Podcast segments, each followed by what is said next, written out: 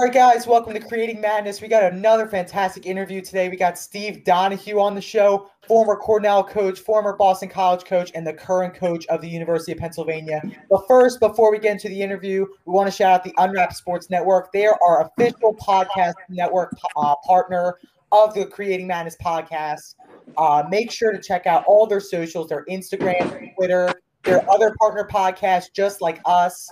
And make sure to check out the Patreon, which is $1 to become a fan, $5 for the exclusive Discord chat for sports fans just like you, and $10 to get the signed giveaway, along with everything else in the $5 tier. We had Keenan Allen in the past, Steve Montgomery. We got great athletes every month in the signed giveaway. So make sure to check that out for the Unwrapped Sports Network. All right, Ethan, John, without further ado, we want to introduce our guests. Again, he is a former college coach for Cornell, former college coach for Boston College, and the current coach of the University of Pennsylvania Quaker basketball program. Please welcome Steve Donahue. Coach, how are you doing? What's up, guys? Great to be on with you. So I'm going to get right into it. So the 2019 season, when we last played, had a list of injuries, a lot of injuries, to be frank, with key players like Michael Wong, Jonah Charles, Jelani Williams, and Bryce Washington. Any update on what we might expect from some of those names in the coming season? Wow. So Jelani Williams was a three-time ACL. Has never played a college game, and we were hoping that 2020 would be it. He's 100%. He played all spring with us, and he looks great. He's a big point guard, can play a lot of positions, but his IQ and passing are probably – two of his main attributes. Bryce had an operation on his wrist, should be 100%. Michael Wong, microfracture surgery, has been working out with the China national senior team. He's the youngest guy on that team. I don't think he'll make the team, so he's 100%. And Jonah Charles had two broken bones in each foot. He also played all spring, and he's 100%. Definitely, and that's good to hear. We'll have a probably full Penn roster coming to the season. Ethan, how about your first question? Yeah, it's great to hear that those players are all doing good. I'm more interested in probably one of the younger players on your team. You guys have a key freshman coming into the system, Gus Larson from Northfield Mount Hermon, where, as Ben's mentioned before, lots of Ivy League products come out of. How will Gus impact the team on his first season? Yeah, I thought Gus was a great prospect, and then he commits to us, and then we get to really watch him on film. Northfield Mount Hermon was one of the few schools that really streamed everything. So I watched him in the fall, and I thought he was good. Without any games, they really trained. They lifted. He got bigger, stronger, and he was a different player in the spring. And I think he's going to come in here and make an impact. He's all 6'10", very good athlete, become a very good three-point shooter. I think he's versatile enough to play on the perimeter, even a three spot at times. So I'm excited about the prospects for Gus. Us as well. Coach, the reason I asked that was me and Ben had the opportunity to talk with Gus about a couple months ago. He was very excited to play for the Penn program. Oh, that's great to hear. John.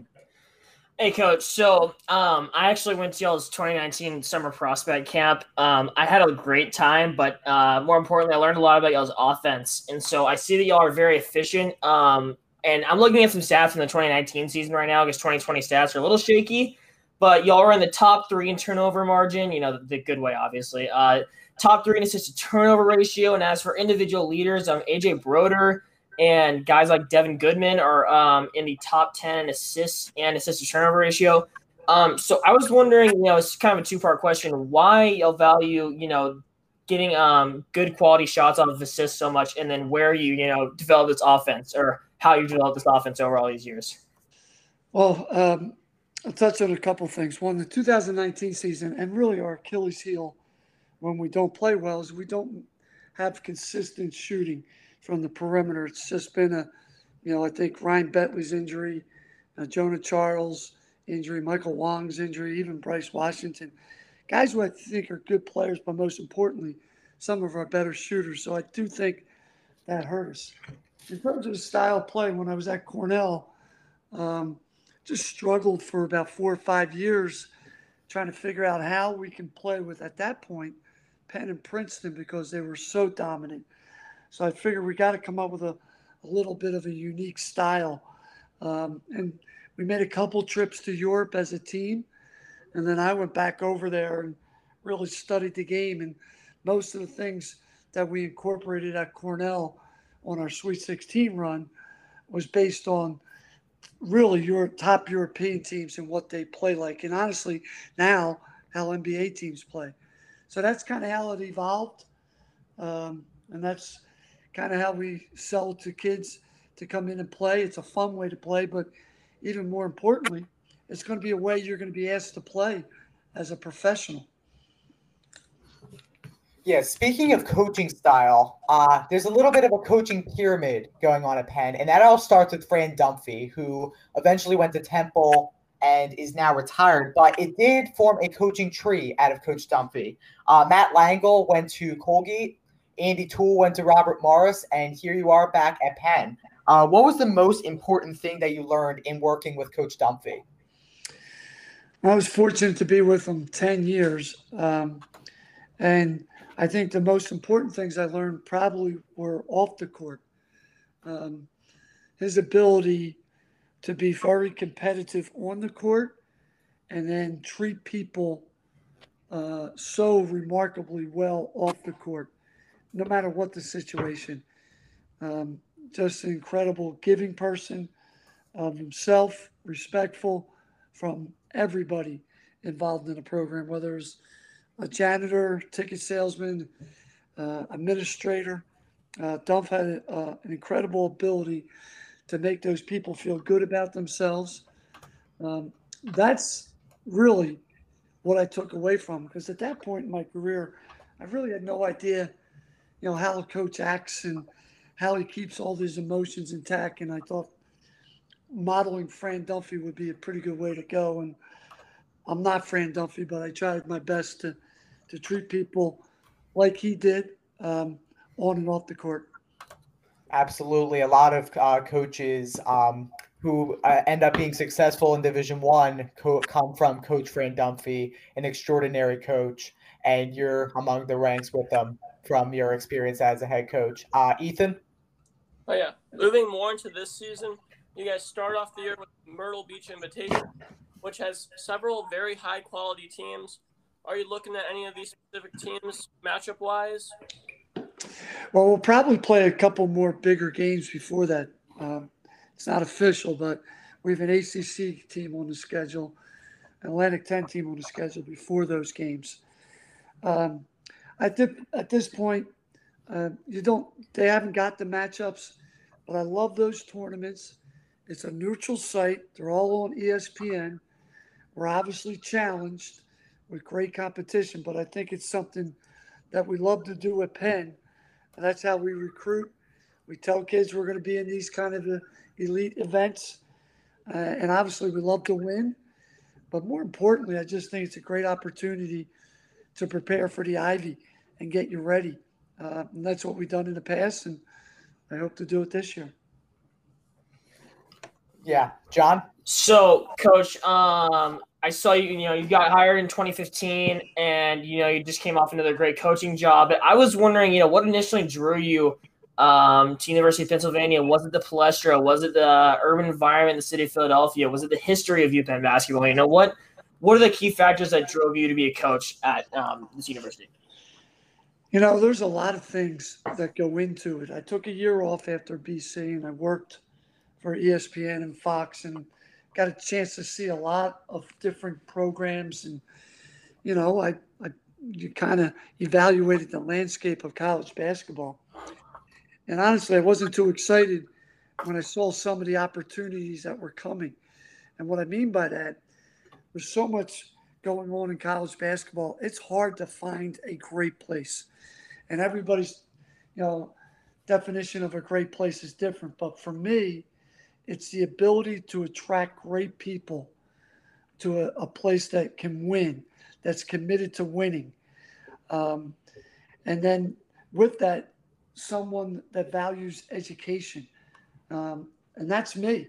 So Penn does that. And there's very few jobs in America that are like Penn, that really care about winning and can win nationally and attract kids over some really good schools because of everything it offers. So yes, it's home. Yes, I coached there before. The Palestra's incredible, but it's kind of those other things that I talked about that really, I feel grateful that I'm at Penn. So there's been a long time Ivy debate, and it is about the academic index and of different financial aid policies across the schools in the Ivy League, and how it affects the recruiting in each schools when it comes to sports. You know, do you think these two aspects of recruiting create advantages for some schools in the league over others? And how well do you think Penn is positioned against some of the other schools in the league? Man, you're digging deep there. You're talking index and everything. You know, I don't think the index has anything to do with an advantage or disadvantage between the eight schools. We all go by that marker. So I don't think there's anything that you can draw from it. The financial aid, I would hope that if a kid decides to go to one of the Ivies, that he gets the best financial aid possible and that no school has an advantage. Is that true 100% of the time? There's no telling. But I do feel that most of us in this league, the men's basketball anyway, are aware of the kids and do enough work to understand what their financial aid packages are and hopeful that they're doing their best to recruit the kid and give him whatever is the best aid package out there. I don't think it's advantage, but could it be at times? I'm sure there are some times where some financial aid at different schools were slightly better than others. I appreciate your take and your honesty, Coach. Ethan? Yeah, going back to your answer for Johns, you mentioned the Palestra. Beautiful stadium.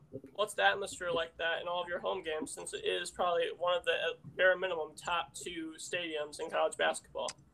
Yeah, there's nothing like being a college basketball player, getting your chance for us, playing 60 home games in your career. It's the most intimate facility in America. And the last row guy in a 9,500-seat arena is on top of you. You have a great effect of the game as a fan. It's a great place to play, coach. And I've heard referees get excited. There's really no words to describe when the place is packed and you're playing an elite team. It's why college basketball, I think, is different than most other sports. It's that intimacy of the fans, and a place like the Palestra just magnifies it. It's going to be a full season to watch. Yeah. So, you know, you've obviously had some absolutely insane moments, whether it's winning the Ivy League conference championship or slaying Giant in Philly. That's Villanova. You know, maybe outside of the more obvious moments, what is one of the moments, you know, that you've made at the University of Penn that's really stuck with you? Just a moment that you'll remember the rest of your life. There's a lot of little things, guys, when you do this long enough that you kind of remember even more than the games. The euphoria of getting to the point of winning a championship and growing a team and the close struggles you have, those are the things that really get you excited about the eventual championship. I can remember this, I don't know why this just came to my mind, but Max Rothschild, before we played Temple, we were, you know, 2-0 in the Palette, 2-0 in the Big Five. We beat Villanova. We want this Big Five championship. And I just remember in the locker room, which he usually did, was very vocal. We coming off a 3-game losing streak. And we had this Big Five game, and he kept saying it was a must win. It was a must win. And I didn't like that. I don't want kids to feel that the games are must wins. And when I walked in, and I said to Max in particular, but the team, there's no such thing as a must win. When we're doing everything we can as a group and pulling together, but it's a must trust. It's a must trust game. And I just remember their faces looking back at me like, yeah, like it's all we have to do is believe in what we're doing, trust each other, and we're going to be fine. We won the Big Five. We got shirts made up with must trust. Those are the moments that I think back about different groups. And that was one with that group that I'll never forget. You know, that's a really powerful locker room sentiment. And, you know, I've actually seen must trust shirts around before, and, you know, that's a pretty cool story. Yeah. And, you know, you were talking about the Big Five, and I was just wondering, you know, if you had any, you know, particular, not necessarily animosity, but if Penn had a rival, you know, rather against one of the Big Five teams in particular. And I was wondering, you know, your thoughts on that. I think it's decade to decade. I think it's changed. That's the beauty of the Big Five.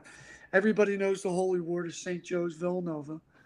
And that is obviously, I think, the biggest rivalry in the Big Five. But Penn-Villanova game is sold out. And maybe because it's Villanova, but obviously our guys and our kids, our students get more excited for that game because Villanova is, quite frankly, the best in the Big Five for a long time. But there was a time, you guys were way too young, that LaSalle dominated, whether it was with Kenny Durrett in the 60s and Michael Brooks in the early 80s and Lionel Simmons in the 90s, that was everybody's rivalry. And that's the beauty of the Big Five. These games are so hard fought. We all know each other. The guys play pickup with each other. We're going to be playing pickup with St. Joe's guys next week. So it's a unique thing that does not exist anywhere else in the country. And I think it's our duty, honestly, to keep it going and keep it relevant. Absolutely. We're going to go one more question each. And by the way, to shout out that Temple game, it was definitely a must-trust game because one of the leading scores in that game was Kuba Miyakowski shooting the lights out from three. It was amazing. Yeah. So definitely trusting the guys on the bench that may not make an impact at first. He definitely made a big impact during that game. So I love the must-trust symbol there. It was very fitting. That's a pretty good point, man. That's because that was – you know, he was Big Five Player of the Week that week. And Kuba was, like the other guys, full of injuries. And but you're right. That's a great example of it. Yeah. So my last question is, what are your expectations for, you know, the 2021 season? We haven't played the Ivy League hasn't played in two years. And the Ivy League tournament will be at Harvard this year. Only once has the Ivy League tournament not featured the four teams of Princeton, Harvard, Yale, and Penn. Princeton got replaced one year by Cornell. Do you think it's going to be the same next year, or do you think there's a chance that one of these other teams can sneak in? Yeah, that's, you know, I think this is a year that everyone should feel they have a chance. And I could give you a case for those four schools you're referring to jumping up and getting into the Ivy tournament. I really do, based on some of the returning players. But for us, the year off gave us a chance to look at what we built. I think we have a good foundation. We won a Big Five championship. We won an Ivy League championship. But now we want to take it to another level. And that's how we looked at this year off. This was a year to get better. We stole the phrase, win the weight. And I think we did. Our guys really came out, practiced for 3 months, bigger, stronger, better. We're deeper than we've ever been. We're healthier than we've ever been. And we can't wait to get going. You know, I've never looked at it like that. And that's a brand new light because I heard Ben complaining the entire last college basketball season. Even me and John were that it's upsetting that a full conference is leaving because of COVID for a year. Right. I know. But you look at it this way, guys. We didn't have to worry about games. So we could really train. Like, really train. Like, go hard and not have to give them a couple days off because they got a game coming up. And we got in the weight room, and we scrimmaged way more than we ever had. And I think we learned a lot, and we got a lot better than if we had games. as crazy as that may sound. Definitely. I mean, the Ivy League has one of the hardest schedules. I think they're having a schedule change because they used to play Friday, Saturday, back-to-back traveling, and I've heard that's changing soon, Coach. Yes, it's slight. There's going to be maybe 3 back-to-backs, one Saturday, Monday with Martin Luther King, and then a lot of single games. Yeah, so it was definitely a hard schedule to begin with, and it may be even harder because of the schedule change. So, yeah, John, your last question. So, you know, I always like to ask a fun question at the end, whether it's a player or a coach. And, you know, do you have any time where it's like kind of like the goofiest moment you've had at Penn, whether it's like an encounter with a mean guy on the streets of Philly, or, you know, a funny moment of practice? So if you have any of those for the audience, you know, just a funny moment. I don't know why I thought this, because we had an official visit last week and we told the story. We had an incredible official visit. This is when I was an assistant, and I won't tell you the player, but we did it great. We did it great. And we were walking back to the hotel, and unfortunately a homeless person jumped out and just started dancing and singing, and I thought it was hilarious. I just said something like, "Hey, that's how good our drama club is.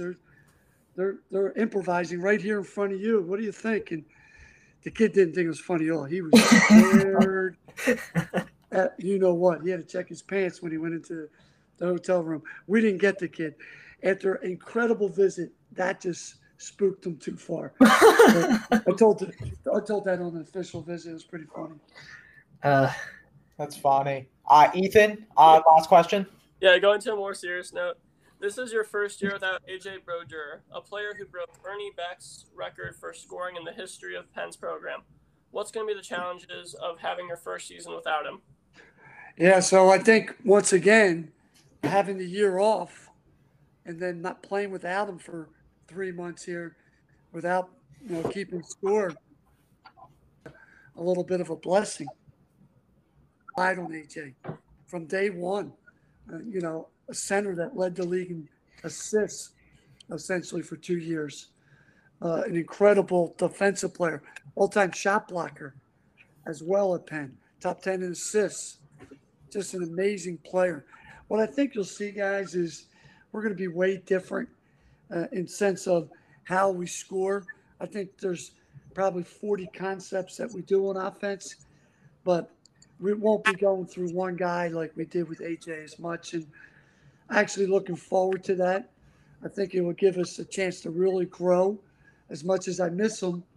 I do think it's time to move on and give other guys a chance and figure out how to score differently. Coach, thank you so much for your time. We appreciate you joining the show. Before we let you go, we just want to shout out the Unwrapped Sports Network one more time. The podcast, the socials, our socials, of course, for Creating Madness, at ATR Madness on Twitter, _ Creating Madness on Instagram. DM us if you want a college basketball group chat for Creating Madness. And, of course, Coach, thank you so much for your time. We appreciate all the meaningful answers you gave us. Enjoy the season, and go Quakers. Thanks for having me, guys. Good luck with everything. Thank you so much. And we will have some more episodes coming out soon. Take care, y'all.